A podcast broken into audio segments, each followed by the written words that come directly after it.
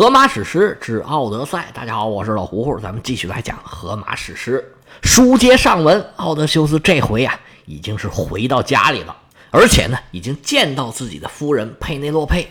不过这个时候的奥德修斯啊，仍然是一副乞丐的形象。到目前为止，只有一个人，也就是奥德修斯的儿子特勒马克斯，知道这个老乞丐就是奥德修斯。不得不说呀，奥德修斯也够狠的。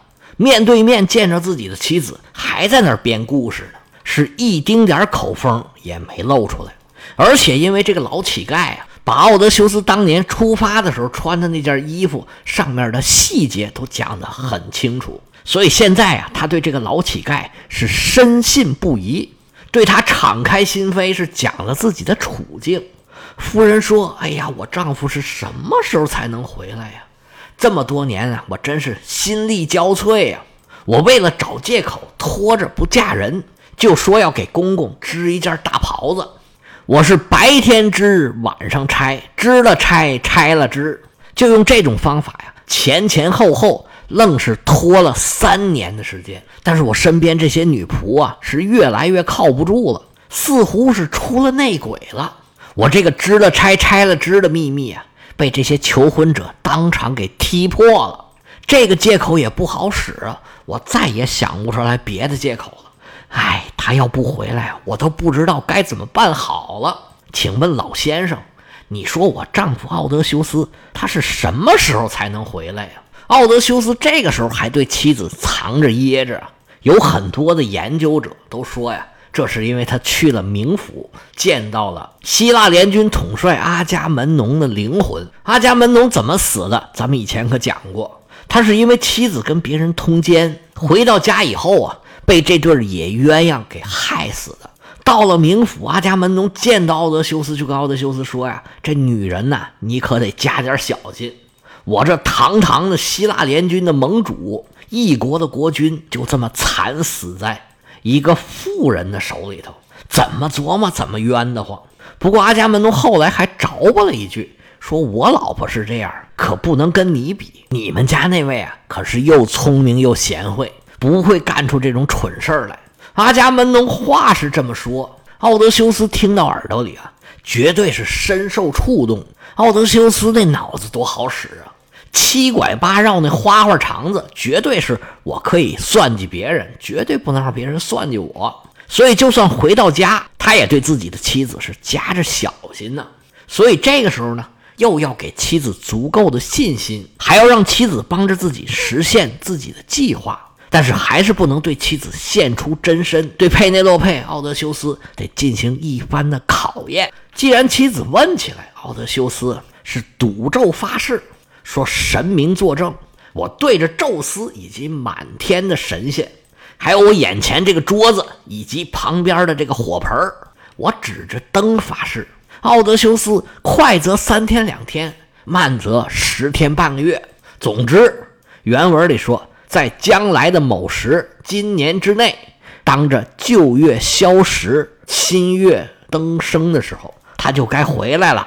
一番话说的佩内洛佩是一头雾水啊！你这是啥意思啊？到底啥时候回来呀？是一年之内还是三天两天呢？你要说一百年之后回来，那他回不回来还有啥意思呢？奥德修斯说：“很快很快，你可别着急。我不是说了吗？旧月消食，新月登升的时候，就这个月了。”佩内洛佩听了他的话呀，是将信将疑，说：“老先生啊，但愿你的。”吉言能成真，到时候所有人都会说你是个幸运儿，是个吉祥物，我也会送你很多很多的礼物。哎呀，不过呢，我心里明白，哪有那么好的事儿啊？奥德修斯可能再也不会回来了，也不会有人开船送你走了，家里可能再也不会有人像奥德修斯那样发号施令了。哎呀，他要是能回来，能亲自送你上船，那可就好了，老先生啊。哎，虽然我心里是这么想，但是我还是很愿意相信你说的话的。奥德修斯当时恨不得马上就说：“我就是奥德修斯，我就是你老公。”但是强忍着就没说出来。佩内洛佩夫人接着说：“哎呀，老先生，天色也不早了，你今天累了一天，也该休息休息了。我叫人给你搭个板儿，拿出被子、褥子、毛毯，你就在大厅的门口休息一晚上。明天早上呢，我叫这些侍女给你好好洗个澡，抹上油。到时候啊，你干干净净、漂漂亮亮的坐在我儿子特勒马克思的旁边，这才体面，就不会有人想欺负你了。你要是穿的破破烂烂的，浑身脏兮兮的，还一股味儿，别说你不舒服，我们也不体面呢，是不是？回头人家就会说我佩内洛佩夫人没有待客之道。说到这儿啊，夫人一回头来呀，他招呼他的女佣来给这位老先生先把床铺上。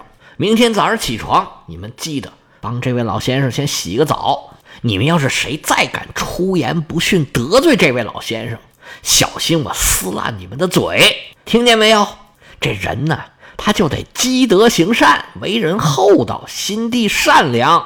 遇到外来的客人，咱们就得好好招呼着，这样啊，人家客人就会到处说你的好。听见没有？赶紧去铺床吧。话说到这儿，奥德修斯赶紧拦着：“哎呦，夫人，不用这么麻烦，我老头四海为家，是将就惯了的。您给我这个铺的，这个盖的，这是又软又暖和。别说我老头矫情，我还真不习惯。我的老家克里特岛啊，虽然说地处热带，但是也有高高的雪山。我老头离开家以后啊，东奔西跑，经常是坐着船四处游荡。睡觉的时候啊。”我就这么一窝，身子这么一蜷，有的盖我就盖上点没的盖啊，我就忍着，也不管那地方啊是脏不脏、乱不乱，能眯一会儿不困就行。至于洗澡啊，哎呀，大可不必。我这老糟头子，夫人，你身边的那些年轻女仆啊，你让他们离我远点儿。要是有一位温柔的老太太。他要是能伺候伺候我，帮我洗个脚，哎，那我就已然是心满意足了。佩内洛佩夫人听了这话，微微点头，说：“老先生，您这说话做事儿啊，真的是有分寸。我们家这么多客人呢，可以说您是最受欢迎的一位了。既然您说到这儿了，那我就找一个老妇人，让她帮你洗个脚吧。这个老妇人呢，虽然已然是年老体弱。”但是她对我们家来讲啊，那是非常重要的。她是从小啊把我丈夫奥德修斯给抱大的。她叫欧鲁克莱亚，是我丈夫的老奶妈。说着话，招呼这位老妇人，奶妈欧鲁克莱亚说：“来来来，过来帮这位老先生洗个脚，看他的腿，他的脚是不是跟奥德修斯有那么三分的相似？”说罢，叹一口气呀，唉，奥德修斯的手脚。现在也可能跟这位老先生很像呢。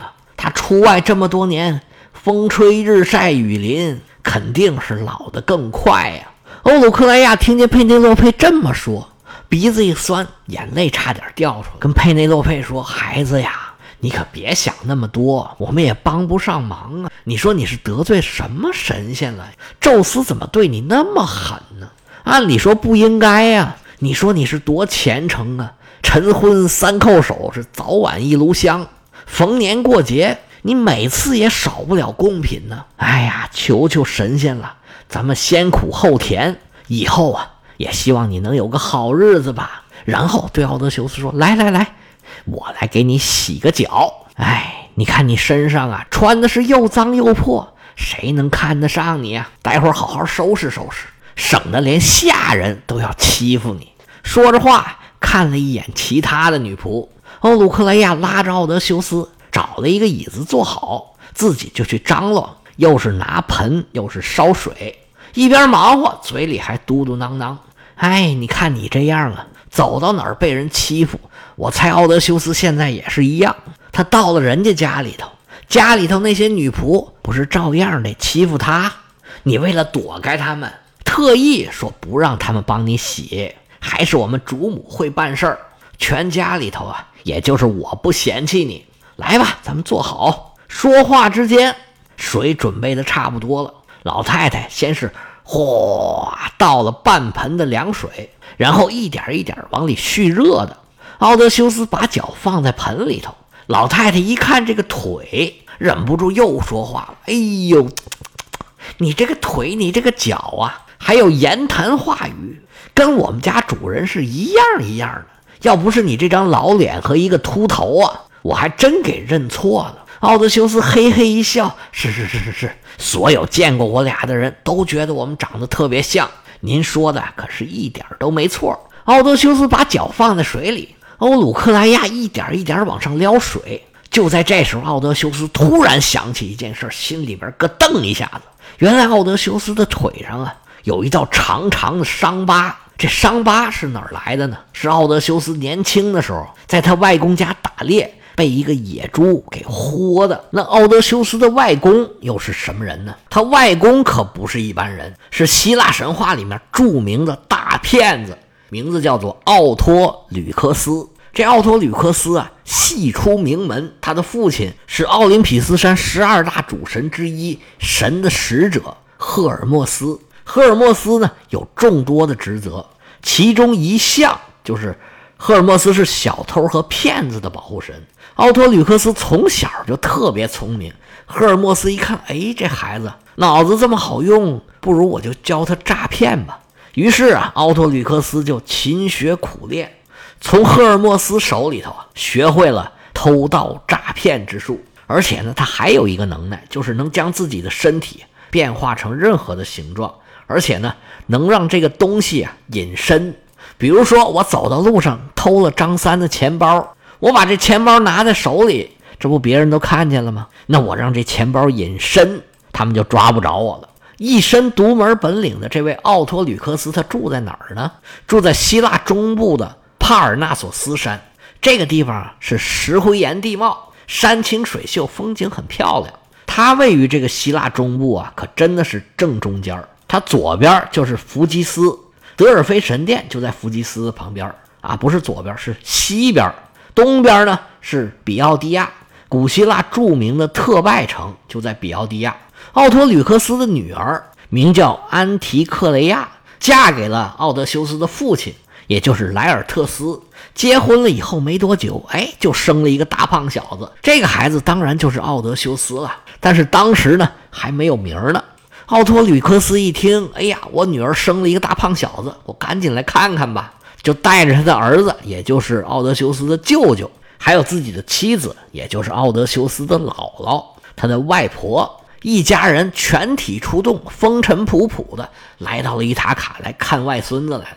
奥德修斯的姥姥叫做安菲赛亚，抱着自己这大外孙子，爱不释手啊！奥德修斯多可爱啊，又聪明又漂亮。这姥姥笑的是合不拢嘴儿啊，抱着孩子使劲亲，把孩子给亲的呀哇哇直哭。当时这奶妈呀，就已然是欧鲁克莱亚。一看孩子哭了，赶紧接过来。哦，乖，不哭不哭不哭。奶妈把孩子哄好了，放在膝盖上，就跟这老爷说：“说老爷，这俩老爷可不一样啊。这第一个老爷是外公，第二个老爷是对这位外公的尊称。”欧鲁克莱亚说：“你看，你闺女生了这么一个大胖儿子，看他多可爱呀！老爷，你有学问，给孩子起个名吧。”这老爷一听这话，哈哈大笑。我有什么学问呢？我就有坑蒙拐骗的学问。我走到哪儿啊，是人见人烦。你说我这连偷带骗的，能不招人烦吗？一定让我起这个名吗？那当然啦，就属您最聪明，脑子最活，懂得最多。您就给孩子起个名吧。这位外公是略一沉吟，说：“既然你让我起名嘛，我就给他起一个我的名吧。我呀，就是一个遭恨的人，遭人讨厌的人。这孩子。”就管他叫奥德修斯吧。打这儿以后，就有奥德修斯这个名字了。奥德修斯这个词儿啊，跟痛苦、麻烦、仇恨这几个词儿多多少少都有点联系。但是单纯翻译成这几个词儿，好像又不太合适。而且呢，它好像既有制造麻烦的意思，也有承受麻烦的意思。这个名字对奥德修斯这个算是波澜壮阔，也算是饱经风霜的历程啊。不知道算是预测，还算是总结。打这儿以后，就有一个人叫奥德修斯了。这种名字可能在中国来讲，也是那种小豆子、小栓子、小铁蛋儿、小狗子那种贱名吧。生下来好养活，看来呀，奥德修斯还真挺好养活的。这么折腾都折腾不死他。奥德修斯的外公给他起完名儿，就跟自己的女儿说：“说我来也来了，这外孙子我也看着了。名儿我也给起了，我也该走了。等孩子长大了，你让他到你娘家来找一找他姥爷。我们那儿啊，山清水秀，我是站着有房，躺着有地。孩子来了，我给他准备点礼物，带他玩一玩，玩开心了，我再把他送回来。奥德修斯的母亲送走了自己的娘家人，回来就开始养孩子了。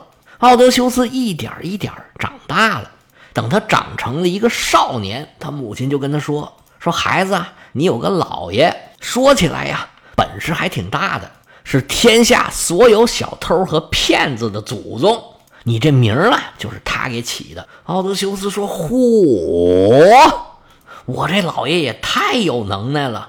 这个、这个、这个，就是不是很体面啊？怪不得我脑子这么聪明，合着我这智商是打那边遗传过来的。就是这倒霉名字起的这么怪。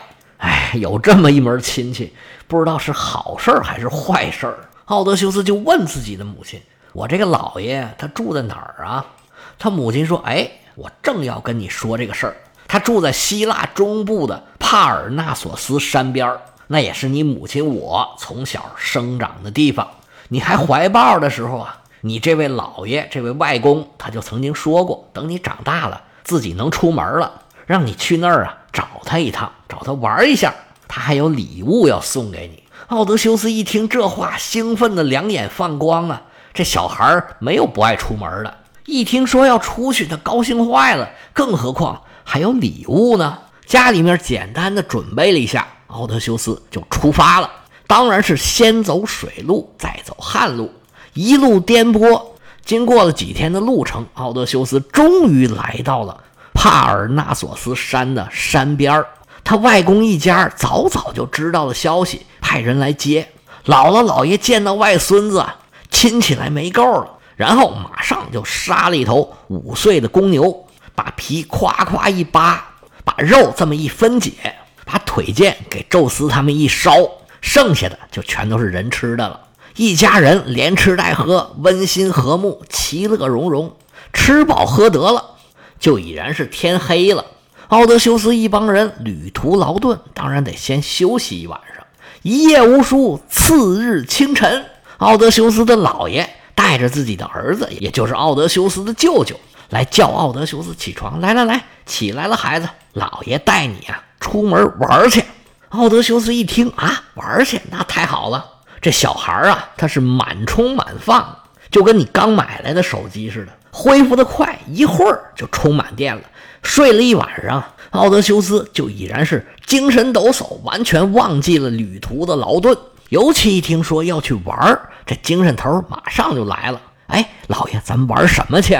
奥托吕克斯一指外边的狗，说：“孩子，你看见没有？咱们要去打猎去。”奥德修斯高兴坏了，太好了，这打猎是太好玩了。走走走走，赶紧走！奥托吕克斯说了一声好，带着自己的儿子和外孙子，跟着狂奔的狗群，翻山越岭，来到了一个。